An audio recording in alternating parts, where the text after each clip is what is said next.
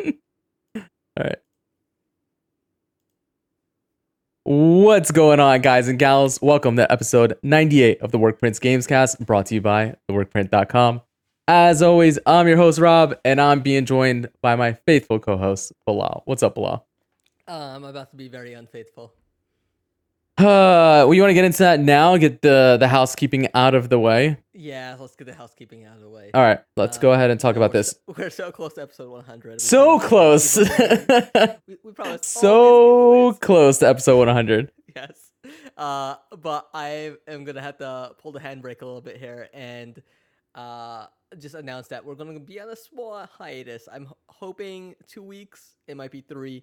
Uh, we have a lot of stuff going on uh, with the move, where I really need to get packing. Like, it's not this weekend, it's next weekend, but uh, I got to start packing up these ports and switches and um, this P C and get everything ready for uh, the house move. So uh, I don't know how long the setup will take me over there. I'm mm-hmm. hoping to have everything squared away fairly quickly, since mm-hmm. we're not carrying a lot of the big stuff, but I, you know, I, I just want to make sure I give myself enough time to have everything set up the way it needs to, and it's working the way it's, it needs to. Um, no, I mean, that's fair. I mean, we, I, like, like I said, we've talked about this in the past. Uh, one of the things we agreed upon when we were starting this back up is that uh, life comes first, right? Yeah. And so, and the reality is, is that in theory, obviously we wouldn't do episode one hundred without you. There's just no way. Uh, in theory, I could try to do episode ninety-nine, but instead, I think I'll just stream those nights. So hopefully we'll still have some content on here, because, yeah. you know, I haven't learned yet how to run this show. And so I don't think I'm going to... Why start now? You know what I mean? We're about to hit episode one hundred. Can't teach an old dog new tricks, right? So exactly, I, I, it, it's it's perfectly fine and, and understandable. And like I said, I, I will uh, I will stream Wednesday nights on here, at least. Uh, I know I say every week I'm going to try to stream some more, and I am. Uh, it's just that life just keeps kind of getting in the way, and this is the only time period that I actually have carved out uh, each week to kind of escape from all that stuff. And so, why we're, I'm able to be fairly consistent, unlike some people, uh, in showing up for this. No, I'm just kidding. After I just told you it was totally yeah. fine and understandable. Uh no man, that's absolutely take yeah. take all the time you need, and and the show will be back. It'll yeah. be fine. Everybody I'm understands. A, I'm excited. I'm getting like new carpeting put into the studio. I've I've gotten everyone to start calling it the studio instead of my office. Okay, so, uh, it's a lot of fun. Huh? Nice. Yeah. Um. All right. Well, now we get the housekeeping out of the way. Let's go ahead and start the show officially with what we've been playing. So. Uh, I'll go first. Uh, we talked about uh, Trek to Yomi, which was shown on, I think it was originally shown on a State of Play. That's what PlayStation calls theirs, right?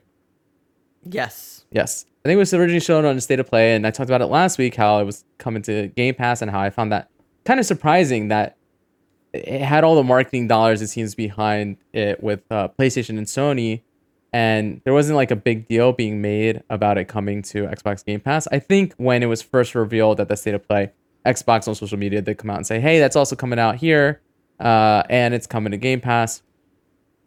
I downloaded it. For those who are unfamiliar, it is a uh, two D action game where you play as a uh, samurai.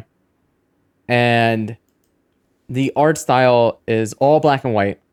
There is no English dub, so it's uh, Japanese language with English subs. And uh, I think, are you bringing up? Uh, yeah. Yeah. Okay. And so it has one of the coolest art styles like I've ever seen. Like I said, it's in black and white. It's two D. It's it reminds me a little bit of. So the three D models are are, are well done and, and do go for a realistic, realistic look, but it also has this slight like claymation, almost like marionette kind of look to it. I, I love the art style. I, the art style is absolutely the best part of this game. I am past the tutorial level, and then maybe like thirty minutes past that. So in, in total, I've played maybe an hour and twenty minutes. And my understanding, this game isn't very, or maybe an hour. This game isn't very long. My understanding is I think the how long to beat has it at around four and a half hours. I don't know if I'm going to keep playing this game. um, the combat is very deliberate, we'll say. Or it wants to be, right? Deliberate, and so, like, what do you what do you mean by that? So you have you have like these light slashes, and then uh, holding it in different directions will give you either a high or a mid, and then it has some combos, and some of the combos can stun, like light, light, heavy. M- my problem is it's all kind of clunky. There's also a parry system. It's all kind of clunky, right? There's uh, anytime my and maybe I just haven't gotten the grip on it, but for a For armored enemies, you want to do like uh, piercing attacks or stuns, right? And so the one before they introduce the armored em- enemy, they give you a stun combo, and it's light, light, heavy. So it's X, X, Y. The problem is, is when you're trying to close the gap, holding the stick forward and inputting it, and then hitting X, X, Y results in forward X, X, Y, which isn't the combo. Okay, and that to me is a problem, because then it becomes, all right, I got to get into space, not touch anything, hit X, X, Y. At that point, the, the enemies seem, and I'm not playing on the hardest difficulty, but the enemies seem strong enough or smart enough to like just back out of the way. And so what I ended up relying on a lot is just timing the parry. Mm-hmm. And so when you parry their attacks, and this is also one of those things where like mo- many games like this, when an enemy strikes, you parry right before they make contact, right? You'd say that's yeah. normally how it goes. This parry system seems to be right when you see them start starting their attack is when you hit the parry. So I always feel like I'm way too early on it and it's successful. And then when I feel like I've got a time just right, I'm late on it. And so that in itself is an, is an issue for me. The bigger issue is in a lot of games, parrying them leaves them a little bit stunned, leaves them open to doing their attacks. So in my mind, it would make sense to parry them, then hit that X, X, Y for that stun attack and just have them stunned for a little bit longer. As far as I'm concerned, unless I unlock the ability later, and you do unlock more combos and, and skills as you go on, uh, all you can do is parry and then do one counterattack. Now, for some enemies, smaller enemies, that's enough to just hit them in one shot. But for bigger enemies, that's that's not the case. And so I've literally been playing this game up to this point where just parrying, striking, parrying, striking, and kind of ignoring the rest of the combos and, and combat abilities. It just doesn't feel all that great. Uh, I went and looked at to see kind of what the consensus was on this game and what other people felt like. And I found that that does seem to be what most people feel, is that the art style is unbelievable. The combat is mediocre at best. That's and so yeah, that's kind of the general feeling I got out of it. I was excited mm-hmm. uh, at the state of play on this because, it, like you said, it looks very cool. um mm-hmm. The black and white, the way the camera's set up, um you know, it it seems like a really cool indie game, but hearing the, but the combat's not gonna do it in a game that where you're a samurai. That kind of just seems a bit of a letdown. Yeah, and I, I think I think it's perfectly fine. I like I, I I'm not the biggest Ghost of Tsushima fan. Yeah, mostly because I just think that open world is. A lot of the side activities are just kind of boring and, and whatever. Um, I did enjoy, I did enjoy some of the characters. Didn't enjoy the main character. I kind of, I think my my my gripe with that game is I enjoyed everybody else more than I enjoyed the main character. Um, but the combat felt great in that game. And once you get a hang of it, like it's deliberate in a way, but also feels smooth and fluid. This is not that at all. And so uh, it is kind of a bummer. I, I might, because knowing that it is as short as it is, I might stick through, and who knows, maybe I'll, I'll get to a point where I've unlocked some more skills and it, it changes my opinion. You also end up getting the ability to throw out like kunai. Mm-hmm. And um, can people block I, that? I Well, I don't know because I'm constantly forgetting I have them. And so I threw one out one time and it felt really, really strong. The problem is you only get like one or two. And then you have to find more, you know, as you go along. And so it kind of feels like maybe it's super strong, but limited. And so I, you know, I'm, I am going to give it a little bit more time probably, but I don't okay. know if I'm going to see it all the way through. That being it, it, said, it is on yeah. Game Pass, so feel free to give it a shot, a, a, a try, a shot, if uh, anything you've seen on it interests you at all or anything it, it I've really, talked about. it really feels like this is the time of either like, hey, I'm working on my backlog, or um, hey, there's a cool indie on Game Pass that yes. I want to play or check yes. out or dabble with for a little bit. Or this is the season of me drowning in Apex Legends again, because season thirteen arrived yesterday along with a new legend, Newcastle, which we'll talk about in the news. All right, all right. Uh, so Apex Minute, uh, Apex Minute. Uh, yeah, the news doesn't count, right? Apex Minute. Here we go. Let's go. Uh. So they've made some changes to Apex Legends. Uh, besides bringing the new legend, which we'll talk about later, and, and I'll, I'll give you my general impressions of him later while we're actually talking about him. They've also made some changes to uh, Storm Point, which is the newest map in Apex Legends. They added a new P O I in the form of this giant down beast, and they've added these I M C Vaults. So what they are is they're these little like trailers essentially that you go inside, and then the doors lock when you activate it. And you've played, come on, Apex Legends is built upon the Titanfall. You've yes. played Titanfall, right? Yeah. So you know the robots and the general fodder enemies in Titanfall yeah. and the Spectres? Well, that's what happens when you lock the vault. You have a sixty second countdown, and these uh, Spectres pop up, and you just fight these A I for the sixty seconds until you uh, until the sixty seconds are up. While are you're fighting, difficult? So they're not that difficult. There are a decent number of them, but while you're fighting them, also you're also getting damage towards your evolution shields. So it's a great way to kind of go from like uh, white armor to blue armor, or blue armor to purple armor. And the other thing about and, and actually, you, the more you enemies you kill, the more that end up spawning. So that the better you you do, the more you can boost your armor up. Once that happens, the loot bins pop out from the walls, and they're actually labeled with people's individual uh, gamer tags, because the way the loot works in those bins is they're smart loot.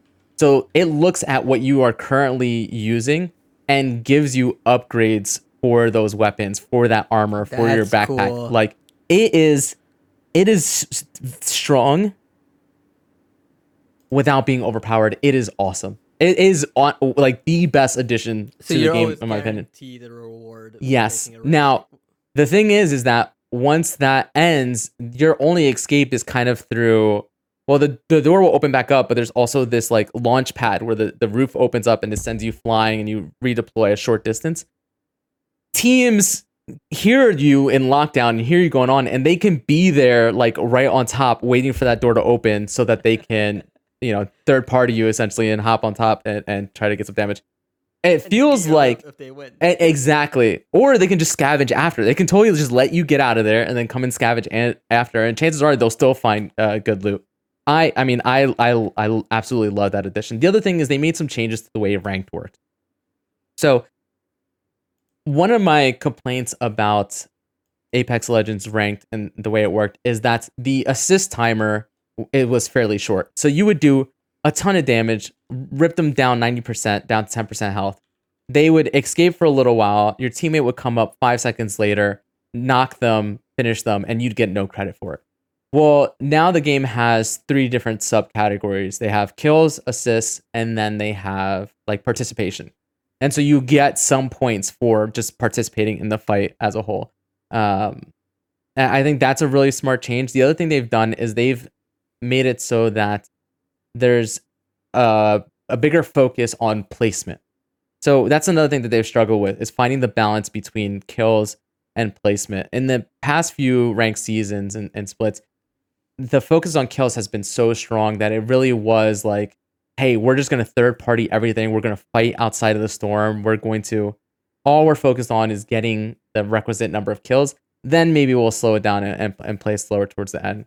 Mm-hmm. And now they've, they've made, they started making that change last season with putting a bigger emphasis on placement. And now it's, they've gone even farther. And, you know, you still have to get kills if you want to progress through the ranks, but placement and playing as a team is the most important thing. And so that seems to be what they are focusing on this season. And so far, I think the changes are really good.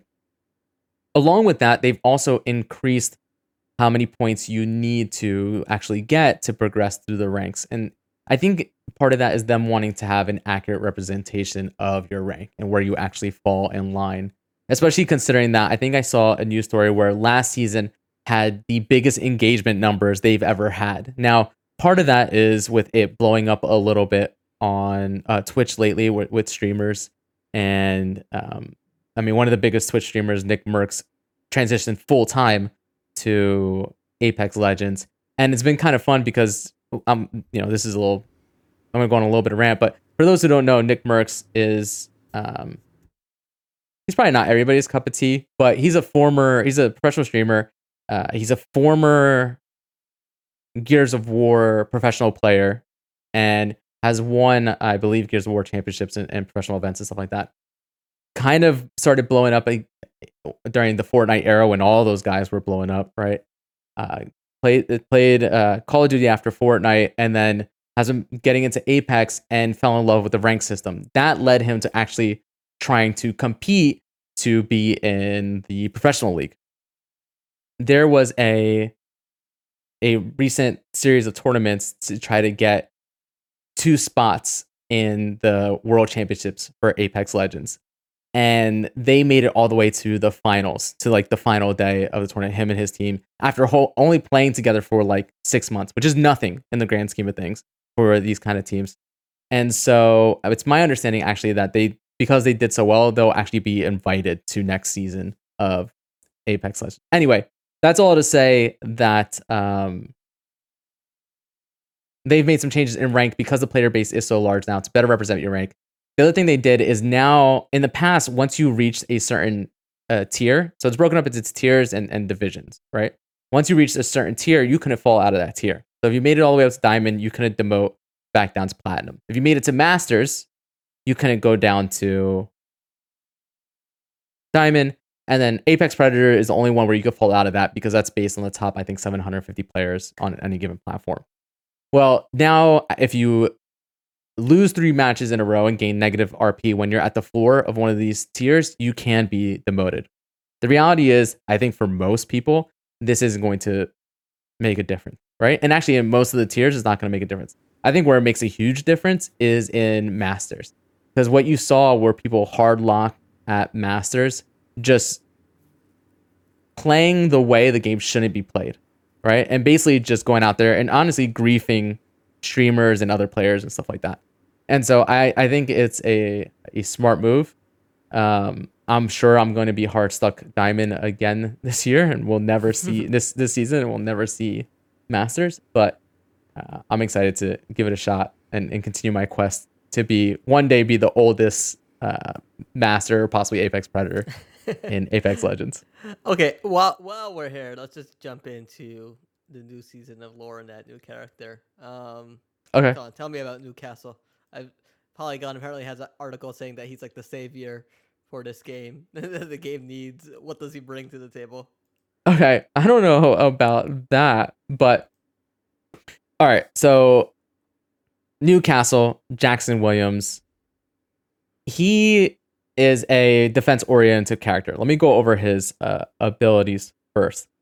So his passive ability is that he's able to, when you're rezzing somebody in Apex Legends, most characters just, you know, they stand over you and you're exposed while that's happening. Lifeline used to have an ability where when she was rezzing you with her bot, a shield would pop up, and then they took that away, probably because it was too strong, because she was able to have that shield up, use that shield for cover, and, and play around you. Well, Newcastle has something similar, except when you're down, he grabs you and drags you, and as he's dragging you, you have a shield in front of you. The shield's health is based on the knockdown shield that Newcastle himself is wearing.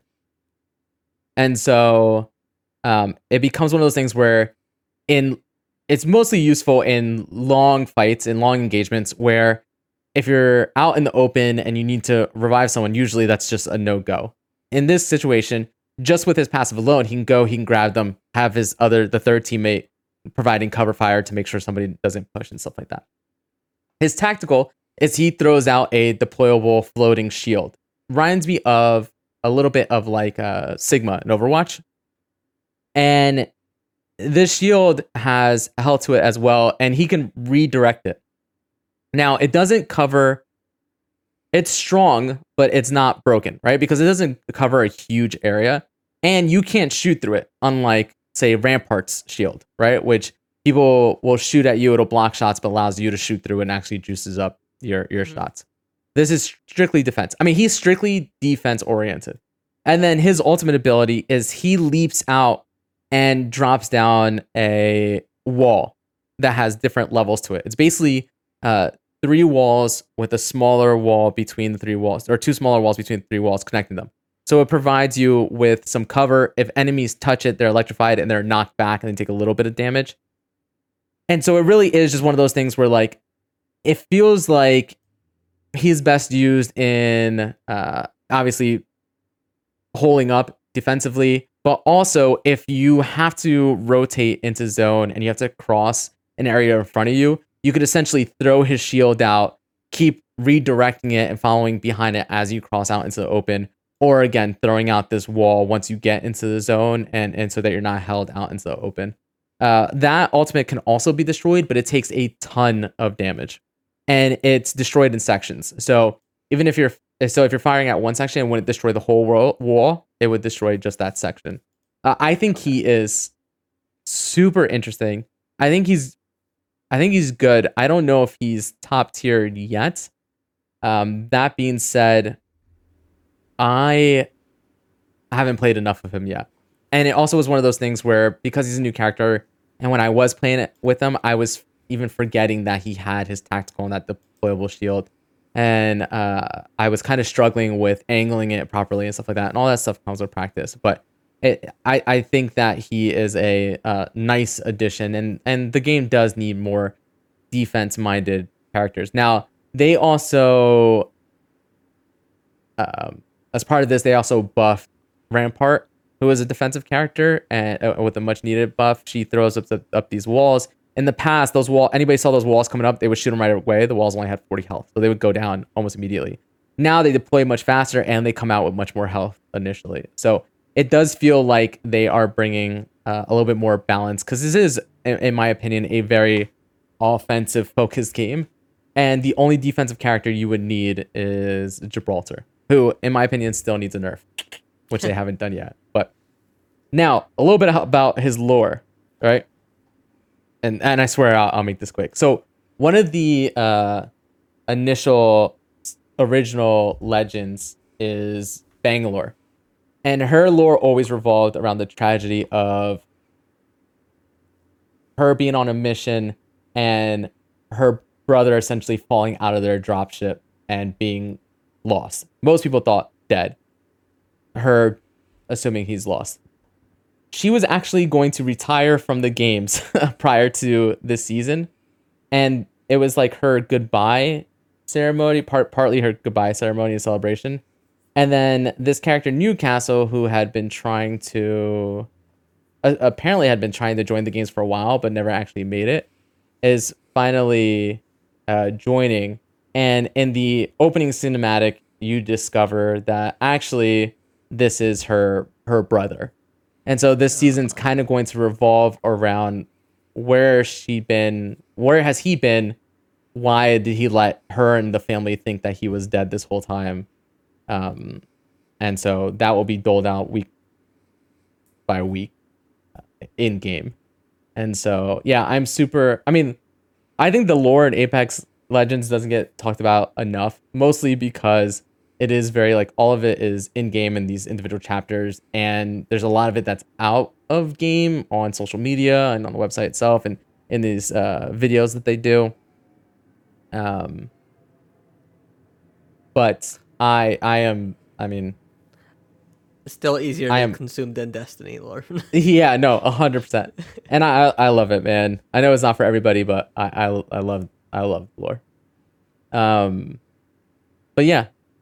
And so that wraps up the Apex Minute, we'll call it. But Bilal, what what have you been playing?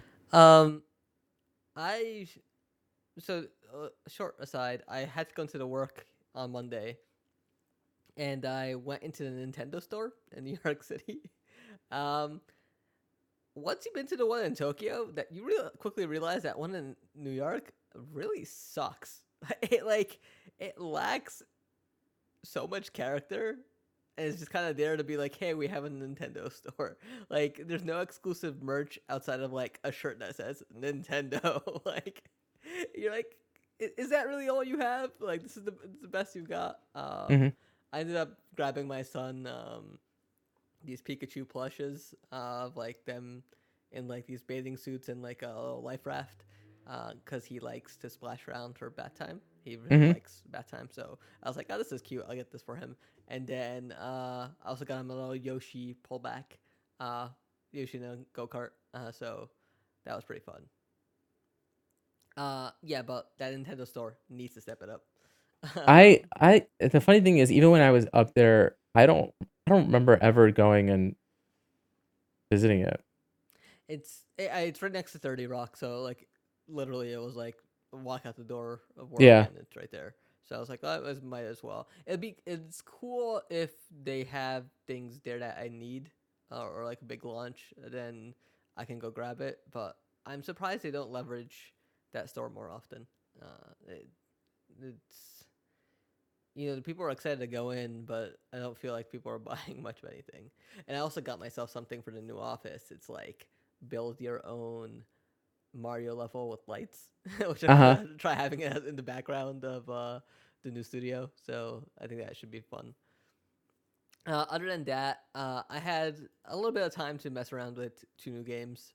Uh, one might not be that new, but the other one is. So Ioden Chronicle Rising uh, is a game uh, that was kickstarted.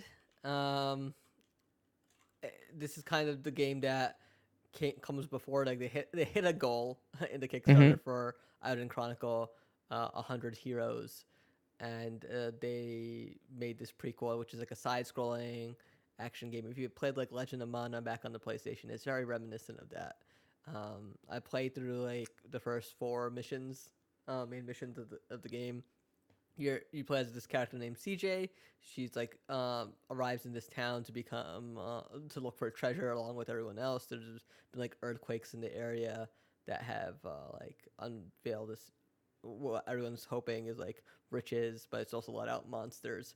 So you come across this town where like all these adventurers are coming, and uh, you, in order to get a license to go re- retrieve that um, treasure, uh, you need to help out people or either pay a license fee. So you're collecting stamps by doing tasks for uh, the townsfolk, and uh, it, it's pretty.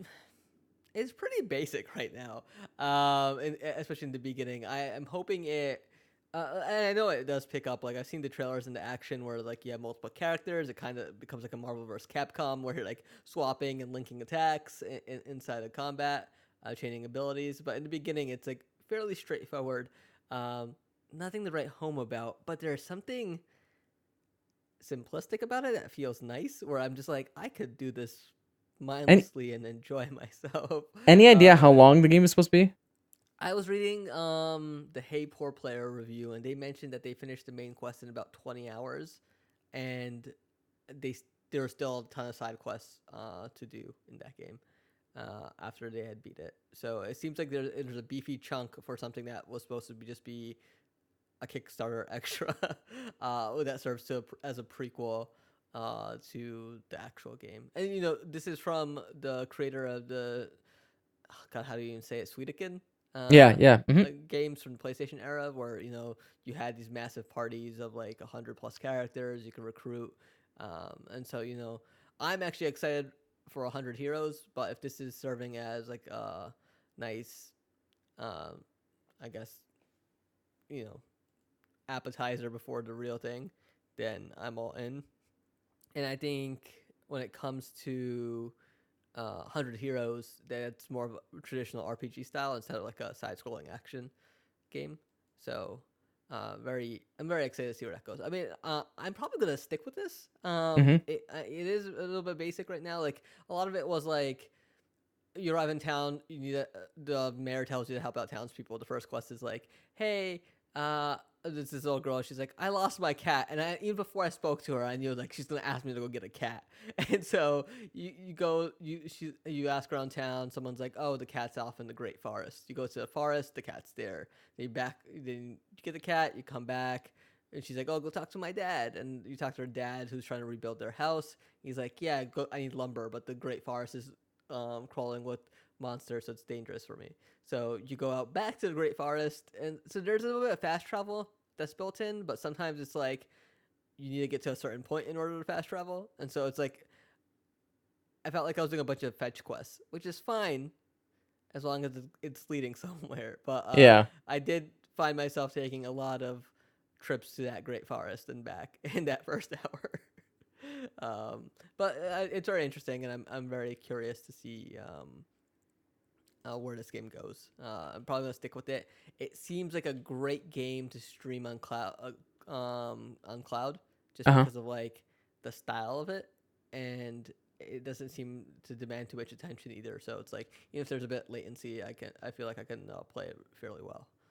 Um, Nice. We talked about this during the pre-show, as I actually downloaded it, had intended to boot it up and give it a shot, because I did see some of the positive buzz surrounding it, and uh, never never got around to it today. Yeah. So I will give that a shot. Maybe have some impressions next week. And then your last game, I'm super interested. I was listening to a podcast where they mentioned this one as well, and I continue to be kind of... Uh, Wordle continues to be kind of my daily routine. Actually, it's my nighttime routine when I'm laying down in, in bed before I go to sleep. And so tell me about Not Words. Yeah, Not Words is interesting because it's the same thing as you. I heard about it on podcasts and read a few articles. Think mm-hmm. of it so as Sudoku meets crosswords, where okay. you have, uh, I have a trailer up here um, as a visual aid so anyone on stream can see. So mm-hmm. you have a, essentially a crossword map um that's broken up into sections, and in the top left of certain boxes you'll see like a bunch of letters, either like two, three, or four, and those are the letters you can use uh in the in that section. So like it might be like in this one it says A C, so you you have to figure out where the A and C go. And what the goal is is to create words either horizontally horizontally or vertically um that makes sense, but you also have to take a look at all the other sections that surround it and make sure the letters you're putting in order there line up with all the other sections. So you're actually creating words, and it becomes a tricky juggling act, act as you're trying to figure out which ones uh, make sense. And what I like about it more than Wordle is it's difficult.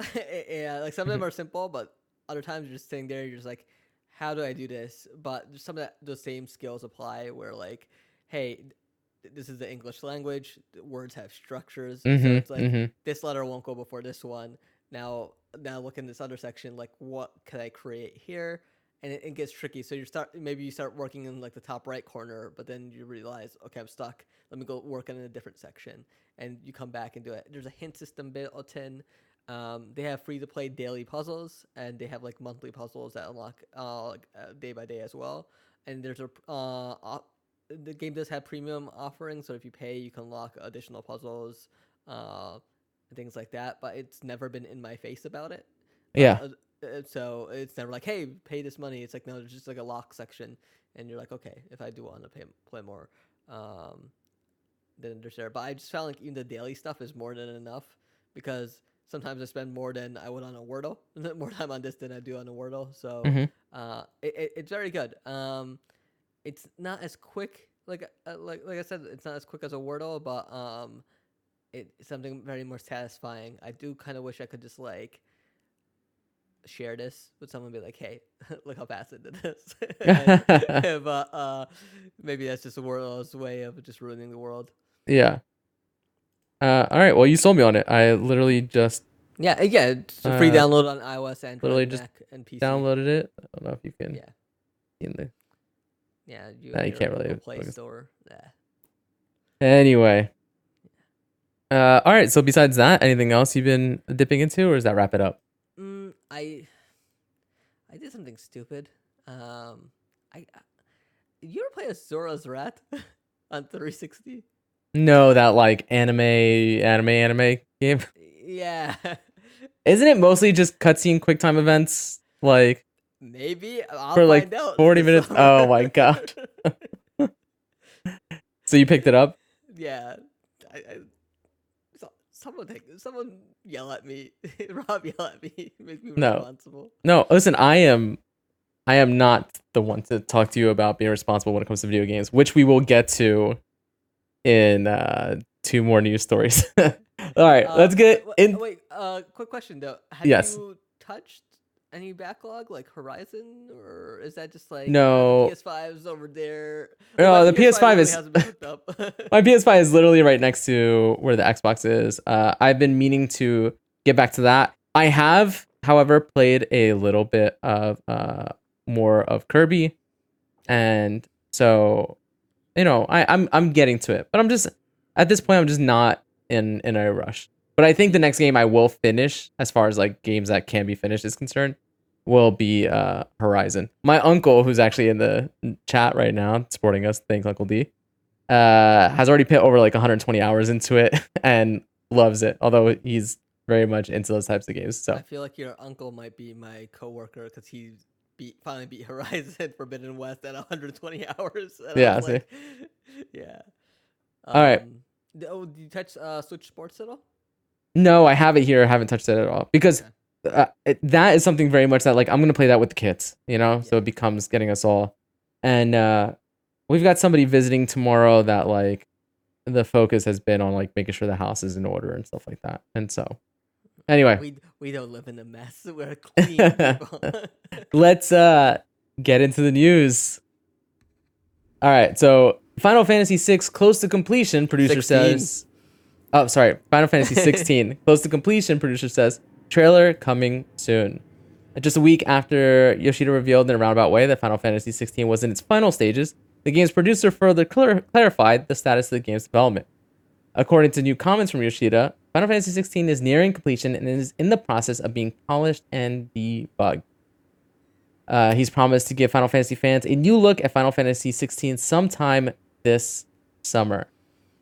That sounds so promising. I still think it's twenty twenty-three. Um, there was uh, some tweets that came out because I think people were using Google Translate instead yeah. of uh, actually translating it.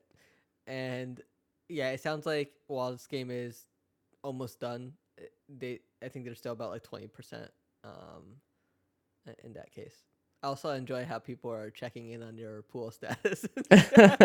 The live chat is just, I mean, listen, I appreciate the support from my, my family and stuff like that, but uh, they are, yeah, just it, coming. They don't coming. have love for Final Fantasy sixteen. No, oh, yeah, no, definitely not. I mean, I don't either. It, it's so I played, it's funny, I didn't play Final Fantasy fifteen, but I played Final Fantasy fifteen. Um, yes, but it was, I played it on the Switch. Switch, yes. So I played that chibi version, and it was fine. I I enjoyed my time with it. The story was absolutely ridiculous. And my understanding is that that mobile version is just a chibi version of the actual story, so the story is the same. And uh, I just, I, it's just, I, it, it's just not, not for me. You know, at this point, I'm gonna play Final Fantasy seven Remake Part Two whenever that comes out in twenty twenty-eight. But uh, I don't know, man. It, Final Fantasy sixteen would have to come out and just, it would have to be twenty-five hours long for me to complete it, and and have combat similar to Final Fantasy fifteen, but a story that isn't complete and utter nonsense. I think it might be action driven. Um, I mean, that's if yeah, that's yeah. the case, then I'll, I'll, I'll give it a shot, because but, I will say that as ridiculous as Final Fantasy seven Remake is, what did keep me going is I enjoyed the combat in that game. Yeah, I I think um, the one thing that has um, really sold me and got me excited for this, because I've not been as excited with a lot of the recent. Final yeah, but don't don't pretend that you weren't gonna play it like no matter what. Oh, no, no, no. This this one uh, right out of the gate, no matter what, I'll always buy one uh, day one. Mm-hmm. Um, is that it's from the producer of fourteen, and he, I feel like he knows what he's doing. He, he they craft great stories, and that's the thing. Like the last couple of Final Fantasy games, stories have been a mess, or the gameplay has been a mess, and like the fact that like when they originally showed this game off, it was so far along. They're taking their time. Like the fact that they're debugging and polishing compared to what where fifteen was just like, this game is just in pieces and we just put it together. Yeah. And then they put out like a Royal Edition down the line that makes it a little bit better, but still a mess. Um, you know, not not that great. um, so I, I'm excited properly. Uh, to me, this is like, hey, this is the first Final Fantasy in a long time that is not being, that doesn't have development issues, that's uh, coming, you know, we're doing it right. It, it's, everything around it just seems great. So, you know, I'm excited to see what they can do. I don't think it'll be this year. I think it'll be next year. Uh, so I really hope, uh, uh, you know, when that trailer does drop, we get a good look at it, you know, what this game is and how it, you know, how we can, how and when we can play it. I think a date would be very nice to have. Speaking of t- trailers dropping and dates being announced and when we can play it, a new gameplay trailer for Gotham Knights was released and showed off that the game will be coming to PlayStation five, Windows P C, and Xbox Series this October. That being said, you may have noticed that it is no longer slated for release on last generation consoles, PlayStation four and Xbox One. And W B Interactive Entertainment, in a statement, said, to provide players with the best possible gameplay experience, the game will release on PlayStation five, Xbox Series X and S, and P C, and will not be available for PlayStation four or Xbox One consoles. The game is slated for release on October twenty-fifth, and along with this announcement, they also announced a collector's edition for a whopping two hundred ninety-nine dollars. That includes a statue of all four playable characters in the game. Now, for those who don't remember, Gotham Knights is very much in the vein of uh, Gotham, the Arkham games, the um, yeah, the, the Arkham games that came before it, and the spin being and the change being that this one is multiplayer, and you get to play as one of the Bat Family members, either Red Hood, Nightwing, Robin, or Batgirl. And so one of the things that also came out is that this game is a two-player co-op experience, not three, not four, just two. Have they officially so, said that? Because I heard rumors going around that it might be four. Yeah, so there was uh, rumors actually right the day before, I think, is when the rumors came to us well about it being four. But I think they confirmed after this trailer dropped and that information dropped that it is a two-player game. Dude, this so, collector's edition. I know you pre-ordered it because I, I know you. I know exactly... It's gonna be right, right to where your cheek is. It's gonna be in that one right there. It is, yeah. It's gonna join the rest of the. Uh, yeah. Actually, I have some space over there. Uh, you can't see it, but the Arkham Origins Collector's Edition uh, figure that came with that, which is the the Joker uh, standing in front of a table, is up on top of one of those cases, and that's by the same development studio. So maybe I'll keep it somewhere in that case, in, in line with the rest. And I'll wait for the inevitable Suicide Squad. Suicide Squad Kills the Justice League Collector's Edition, which will go in the case with the rest of the Rocksteady ones. Original L E D book packaging. What the hell's an L E D book? I don't know. Who cares? I don't care about stuff. I just want the statue. That's all I want. I just like. It actually kind of drives me nuts when there's all this other stuff. I I I, I have a, a box hidden in storage that is just like. Art manual, like, you know, art books from all these collector's editions and stuff like that. If you don't want them, I'll take them off your hands. I love art books. Uh, I mean, we could, we could, we could talk about that. Yeah. There are some that I might want to keep, but there are definitely some that you could just go ahead and take. Yeah. No, all right. I, I like them as like a coffee table type thing. Uh, so, did you watch any of this trailer and did you take a look at uh, some I, of the I, gameplay footage they showed off? I watched some of it. Um, yeah. It, Feels like more like an Arkham, uh, more Arkham game. Yeah, uh, I, I mean, I agree. Obviously, the difference being that Red Hood is is ranged and, and will be shooting from a distance. And he also has uh, powers now, which I heard people complaining about, or something like that. Um, I think they just have like essentially ultimate abilities. I, I watched the trailer, just you know, um, yeah. Quickly I skimmed through it. I didn't sit and watch it all the way, but. Oh, I do right.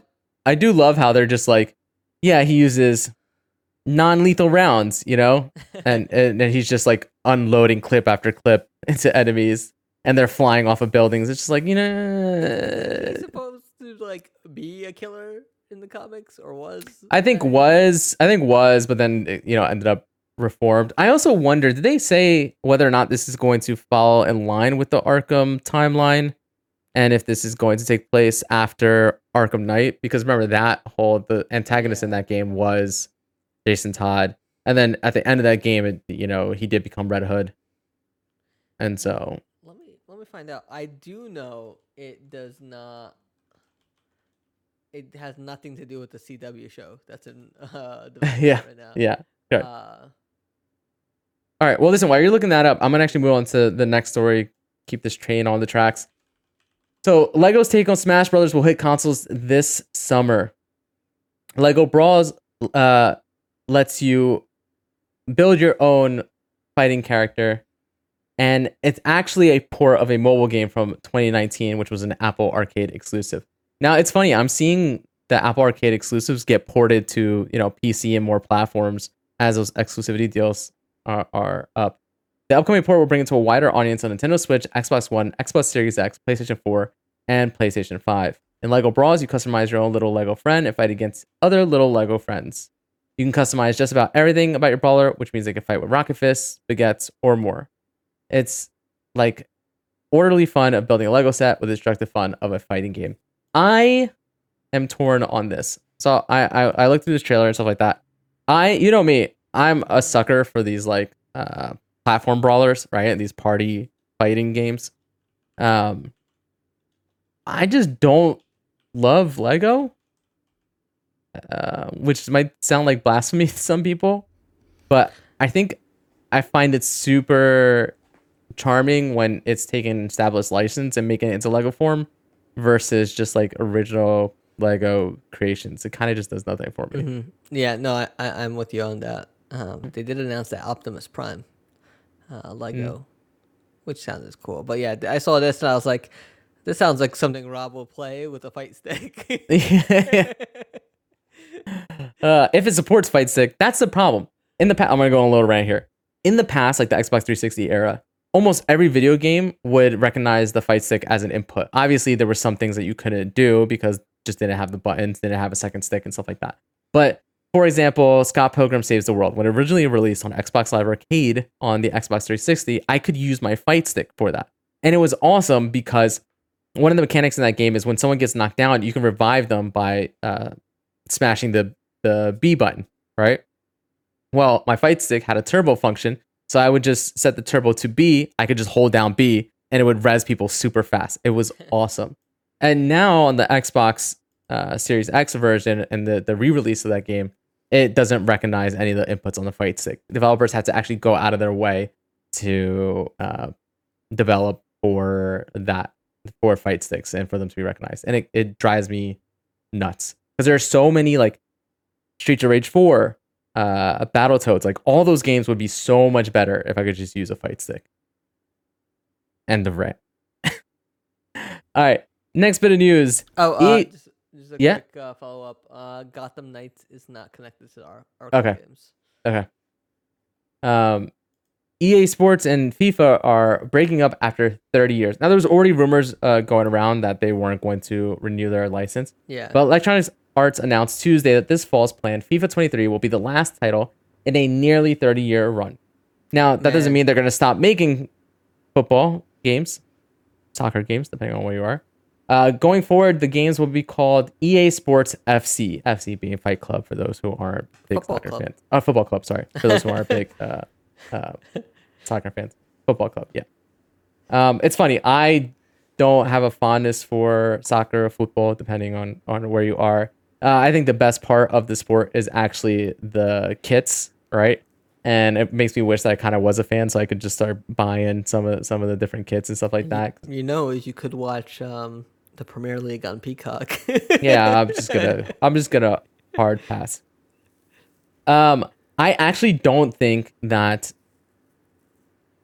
I don't think it matters whether it's called FIFA or not. I actually think that as long as E A Sports and their development teams continue to make a uh, soccer game, that it will be the biggest one in the world, uh, as long as they have all those trappings. Yeah. Now, the reason I say that, and I say it's not, uh, I don't think that it's going to matter for E A, is because immediately after that was announced, FIFA came out with their own statement, very much like a scorned lover, that basically said that um, We don't need them to make a FIFA yes. game. Yes. All right. Here's the statement right now. All right. I can assure you that the only authentic, real game that has a FIFA name will be the best one available for gamers and football fans. The FIFA name is the only global original title. FIFA twenty-three, FIFA twenty-four, FIFA twenty-five, and FIFA twenty-six, and so on. The constant is the FIFA name, and it will remain forever and remain the best. All capitals. Now, I, I read this, and it reminded me very much of a, a, a former uh, president of the United States and the way he would speak about things. But it's my understanding, looking into it further, is that the reason the best is in all capitals is I think that's like their awards uh, that they give out every year. They're like, yeah. you know, uh, that being said, yeah, this is very much like, no, I'm fine. I don't need her. I'm fine. I, I, I'm better I, now. I feel like it you know? was Kanye tweeting Pete Davidson. um, yeah, I mean, like E A's got the contracts in place with old teams already, which is a smart move on their end, seeing it coming. And so it's just like they don't need to do much groundwork. Like FIFA needs to find a partner that's willing yep. to make a soccer game. I yep. don't even think Konami's making theirs anymore, the Winning Eleven or whatever they name changed the name to at this point. So it doesn't sound like it's that easy, because I think even if you look at A E W, they're working with Yuke's, or Yuke's is uh, working on their game, and mm-hmm. I think even that relationship and like how that game's shaping up isn't what people were hoping for. Maybe it's not as smooth as uh, people thought. So, you know, E A at least had thirty years of history with FIFA and knows how, how they work, how to work with them. Whoever comes in and steps in needs to reestablish that relationship, and, and you know, they probably have their own ways of working.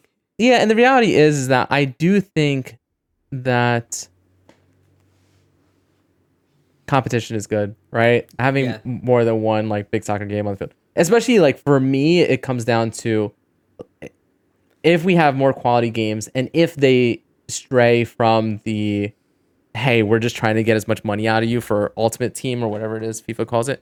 Uh, then maybe that kind of changed the way that some of these companies handle their games, especially sports games. I mean, really, more and more sports games are mostly gacha games.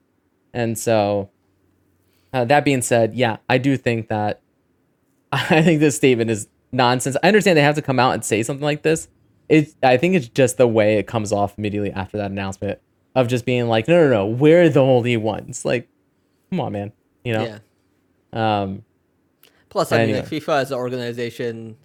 It's pretty corrupt. So I yeah, think right. moving away from them, too, is probably for the better. Yeah.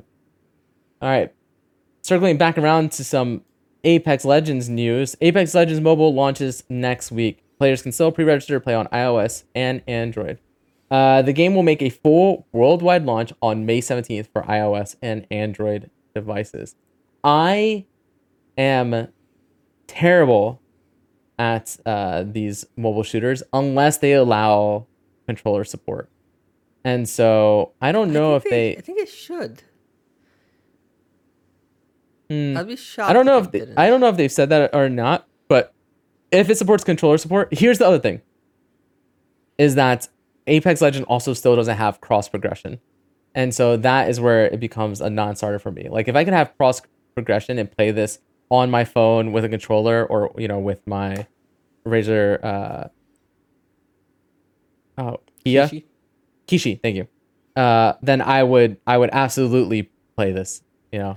Uh that being said, I think it's super smart for them to release on mobile. I mean, there's so many countries out there where mobile is huge because that is the only platform that can get these kind of games. I know that Call of Duty more mobile makes like quietly makes an absolute killing for uh Activision Blizzard, and so yeah. um it'll be interesting to see how this runs. I will absolutely give it a shot when it when it comes out. But I'm curious if there, this is like the Call of Duty situation where it's just its own thing. It's separate from the main game. But uh, it's shocking to hear cross progression still not in the main game. Like, wasn't that in like the four K update stuff supposed to be coming soon, or like a season or two ago? And just I think it's something that they said that they were still working on, and it's on their roadmap. But I don't believe I, that yet. I, I, I, full, I fully say this complaining like, hey, what? Why don't you have this stuff ready? When you don't play well, it at all? Well, no, no, knowing full well how hard it is to get four K stuff done in the streaming world. So. um. All right, next story. Oh, sticking with mobile. Hey, Fortnite back on mobile devices, back on iPhone. I and crashing know. the Xbox network over the weekend. You you think that's you think that's what it was? It's not just coincidence. All right, all right. Let's get to this. Yeah. So Fortnite will be free on iPhone again, thanks to Xbox Cloud Gaming. So Microsoft is bringing Fortnite back to mobile devices through uh, Xbox Cloud Gaming, and it is free on all supported browser-enabled devices. And of course, uh, I think it's through the actual like Xbox Game Pass app itself on Android and on, on P C. Uh, as Bilal alluded to, this announcement and news came out, what was it, Friday? Yeah, I think, uh, what's this date? May fifth. Thursday. Uh, okay, came out Thursday. And then this, and then Friday and, and Saturday this weekend, kind of the Xbox Live Network had some struggles. And so I wasn't you know, I I was I was literally just busy. I like didn't play much at all this weekend. And so uh, so I so I don't I can't paint the full picture, but from the sounds of it, people are like, I'm not able to play my digital games um, offline. Yeah. But what I don't understand is if you set your console as your home, you should be able to do that regardless. So yes. So break in the network, or is it I, that these people never went online after they downloaded the game? I have no idea. I was yeah. seeing that as well, and it kind of just made it seem like I have a feeling a lot of people that I saw that I saw and how I found out about this, complain about this, are also savvy enough to understand like game sharing, yeah. and so the, potentially they just didn't have that that particular device set as their, their home. home device. Yeah. Um. It is still a bummer. I'm, I wonder if that rumored family plan that uh, is coming to Xbox Game Pass Ultimate, if that will alleviate some of this, right? Without without having the need to have a home console, but just having it tied to like a family plan. A family, yeah, yeah. Oh but, God, but that would reduce the number of games people are buying. Unless everyone's just using Game Pass, then that's right, right. Yeah. And so, um. All right. Next bit of news. Sticking with Xbox. Xbox streaming only console is reportedly coming soon. And console is such a weird way to hit this, but basically defined as a puck. Yes, a streaming stick or a puck. You know, something similar to a, a Amazon Fire T V or a Roku device. And uh, they had mentioned this, I think last E three even uh, talking about wanting to do something like that. Way before that. Yeah, it just makes a ton of sense. I would absolutely. Uh, Depending on its specs, I because I, I actually my favorite of these streaming boxes is my Amazon Fire T V Cube, and it kind of bums me out that we haven't gotten a new, faster, more powerful iteration of that. That being said, even with it being you know like three years old at this point, it's still more powerful than any stick that has come out since. Yep. Um, and so if I could get an Xbox puck or stick that is in line with the high end uh, sticks that we have now.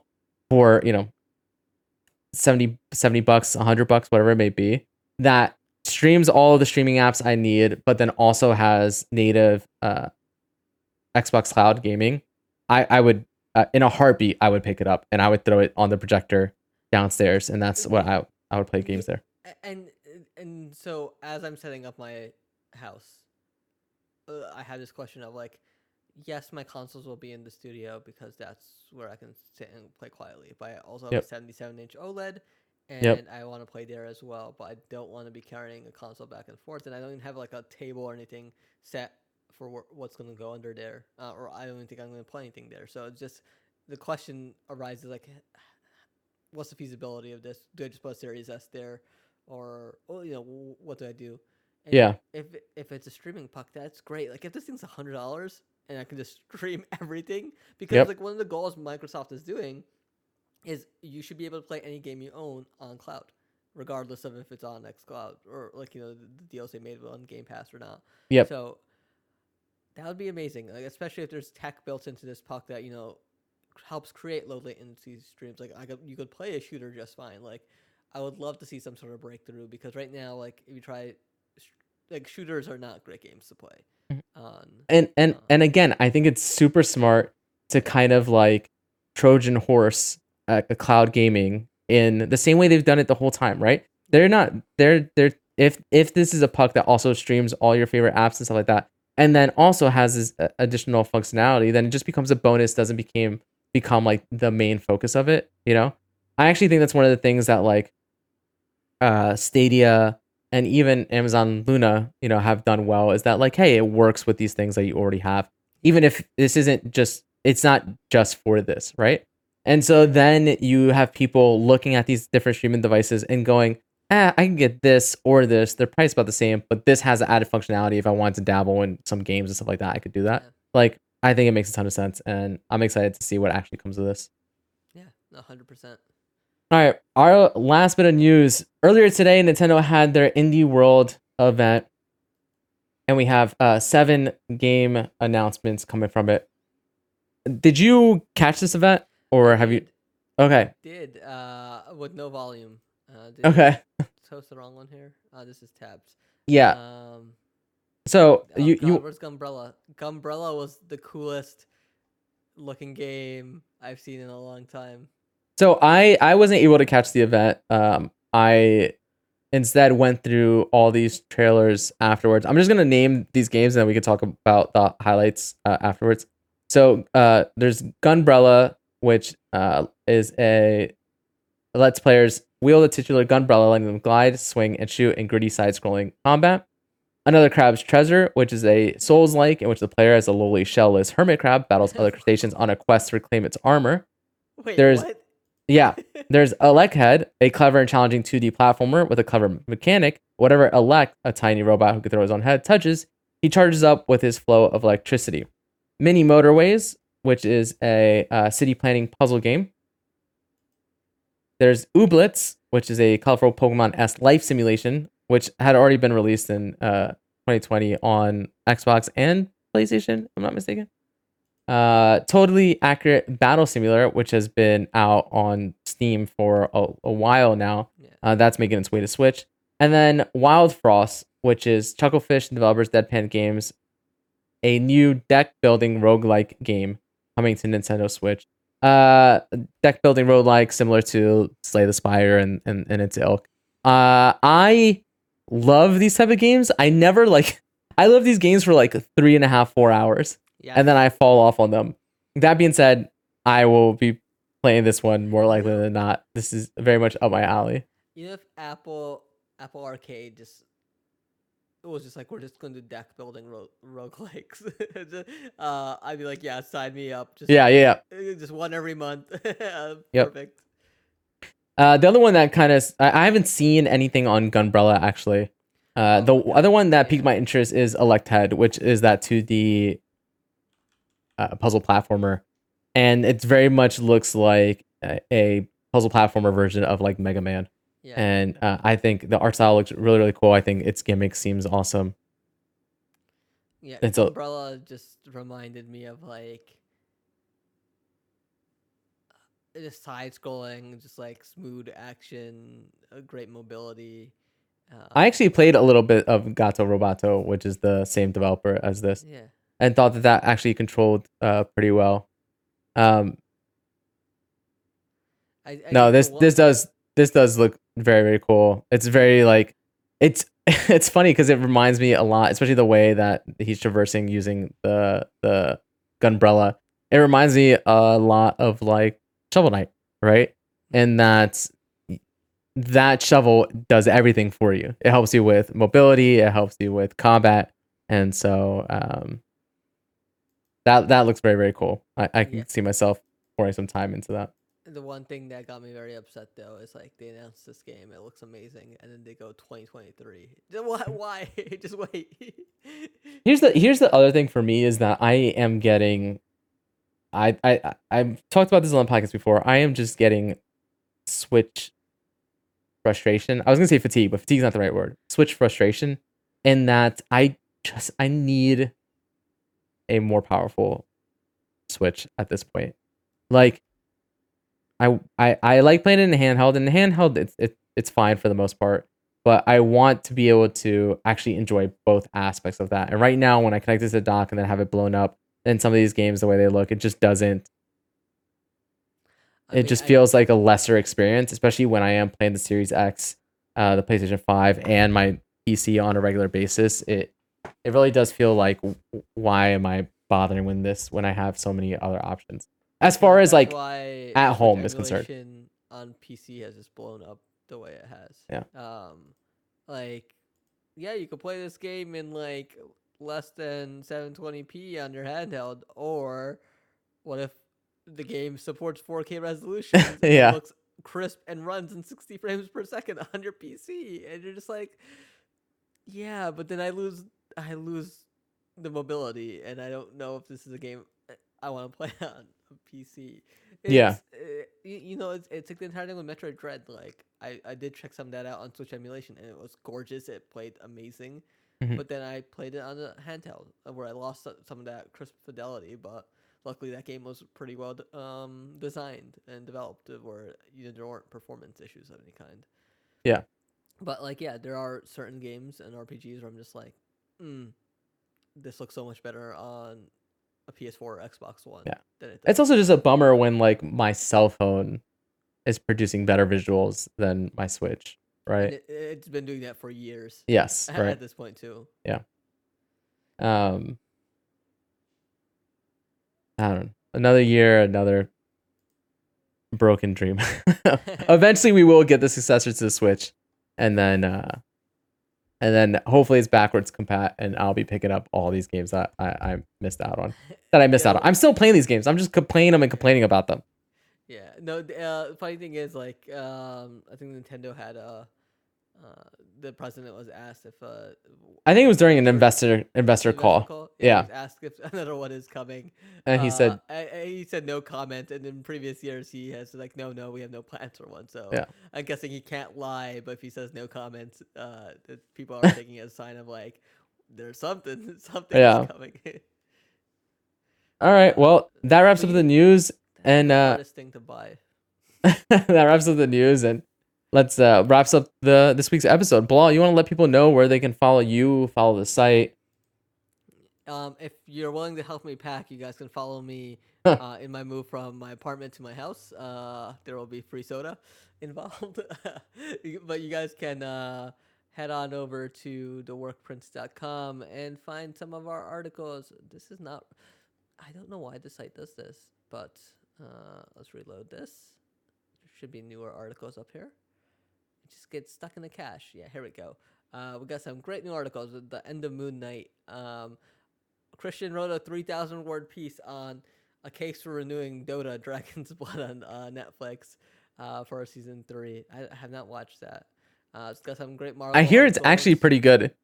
I heard the first season was not good. So I'm oh really? Season two was better than yeah. Um, That that's good. That that's good to hear. It, it's doing well. Uh, yeah, we got some great Marvel content going up. Um, you know, um, about the Edge of Spider-Verse um, comic event coming up. Uh, Josh Spear has done a Doctor Strange and the Multiverse of Madness review. Great movie. Uh, don't know if you had a chance to catch it. I haven't yet. Uh, I, the, here's the problem: is that I don't think Arya can handle it. Uh, based oh, on no. what every yeah, based on what everybody's told me, and so that's causing some friction in this household. Uh. And so I need to figure out my plan for that. This, I, that might be I, I, I, I sneak and go watch it by myself. Yes, I just don't I, tell anybody. I would, I would say, Rob, you wait till your daughter is uh, you know, older and watch it with her. But you know, yeah. if if you know your meeting with the client happens to be oh, right. in a movie theater, at yeah, the same of course, time of course, playing, and you know, there's yeah. a lot to talk about, and yeah. it just happens to be playing in the background. That, that yeah. that's fine. I'm I'm like barely paying attention to the movie. It's just yeah, there. Yeah, yeah. It's just it's on. There. Yeah, it's just it's the only spot. Yeah. Your yeah. client is the manager of this movie theater. Yes, correct. Yes, correct. Exactly. Yes. Yes. Um. Um. Yeah. I will say though, I really want to see it because I'm I finally caught up on, on Moon Knight and oh, finished that.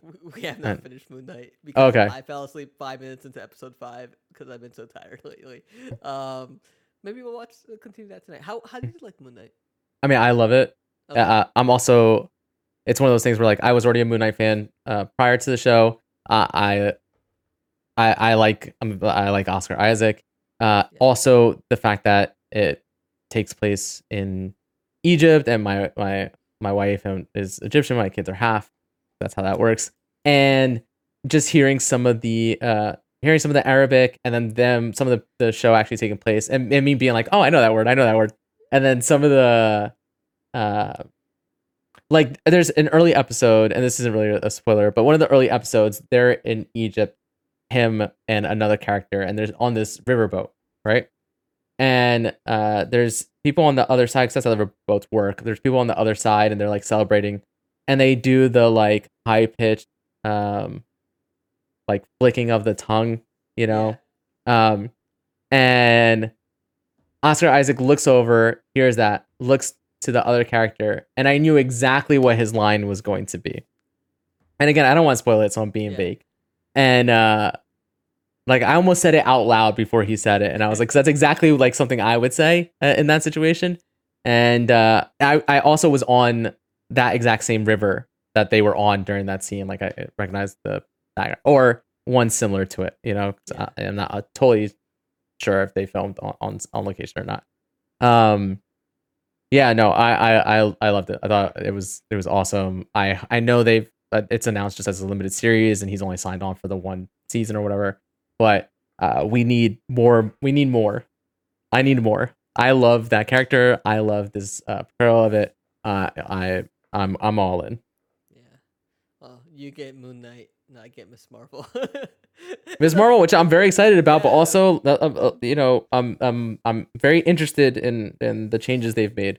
Yeah. And uh, I mean, I think they make sense, obviously, especially in a world where you have a Fantastic Four movie announced, and you kind of want to make sure there's some diversity in, in in your your character slate, but yeah. yeah uh but I'm excited. I'm very very excited. That's soon, right? This yeah, month next month next, next month, month? yeah next month Got Stranger Things at the end of this month, and then yeah uh, yeah it's crazy stuff.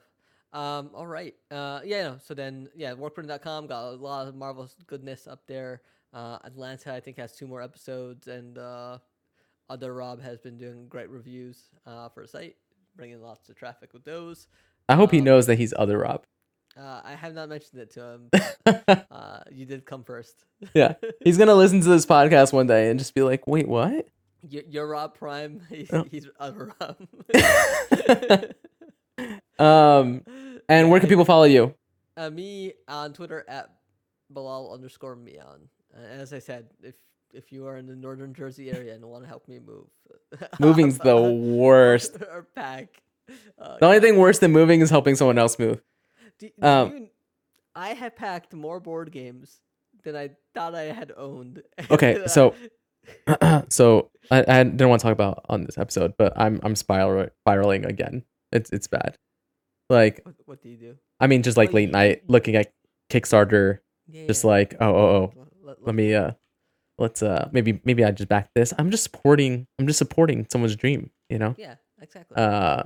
And then also, you're executive producer for board games. Yeah. Also watching YouTube Let's Plays of, of board games and going, oh, that would be good. The kids would love that. Oh, you should you should send so. you should send me stuff like that. Yeah, yeah. Yeah, yeah. one hundred percent send it my way. Um. Anyway, what is this dumpster fi- for, fire party? Can we, can we just take a look at this? This is so, so cute. No, that's let's let's uh, well, we'll talk about this off stream. I okay. uh, as for me, you can follow me at Sunnyvice twenty, S U N N Y V I C E two zero. Of course, you know, make sure you have the notifications on for the Twitch channel, twitch dot t v slash the workprint, if you're listening to this uh, in audio format. And come hang out with us for the pre-show. That's uh, like our hangout time. And then anytime we're doing a video game stream, I, I think both of us are pretty good at interacting with the chat and stuff like that. Yeah. Uh, best way to support us, in my opinion, is to tell a friend, uh, help build a community.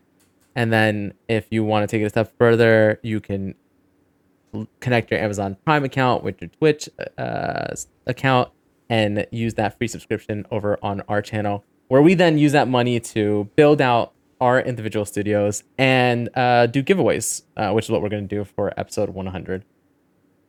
Yes. Um, and then just to follow up on that, um, I think we will be back either June first or June eighth. Um, with episode ninety-nine, um, and then June twelfth, I believe I, I'm just, I'm just making the assumption, Rob, here that we'll be live streaming the Xbox Bethesda. Uh, oh yeah, yeah, yeah. That sounds that sounds right. Yeah. Uh, so if, if there's time for some streams, if I if, if I could find time to make streams happen, I will make I'll make them happen. Uh, yeah. After the move. Uh, but yeah, I think right as of right now, uh, that's what a three week hiatus, two week. Well, like I said, I'm gonna pop in for some streams. As far as the podcast is concerned, yeah, we are gonna be off for a couple of weeks.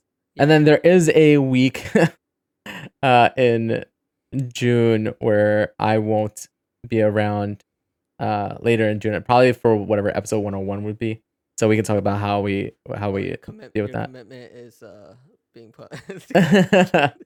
Anyway, we'll talk about that when, when we get to it. Anyway, that wraps up this week's episode. Thank you guys so much for hanging out with us live. Those who listen after the fact, thank you so much for your support. Well, all. With everything going on, thank you so much for being here and hanging out with me. Yeah. And until next time, I'm going to miss you too. Until next time, bye-bye.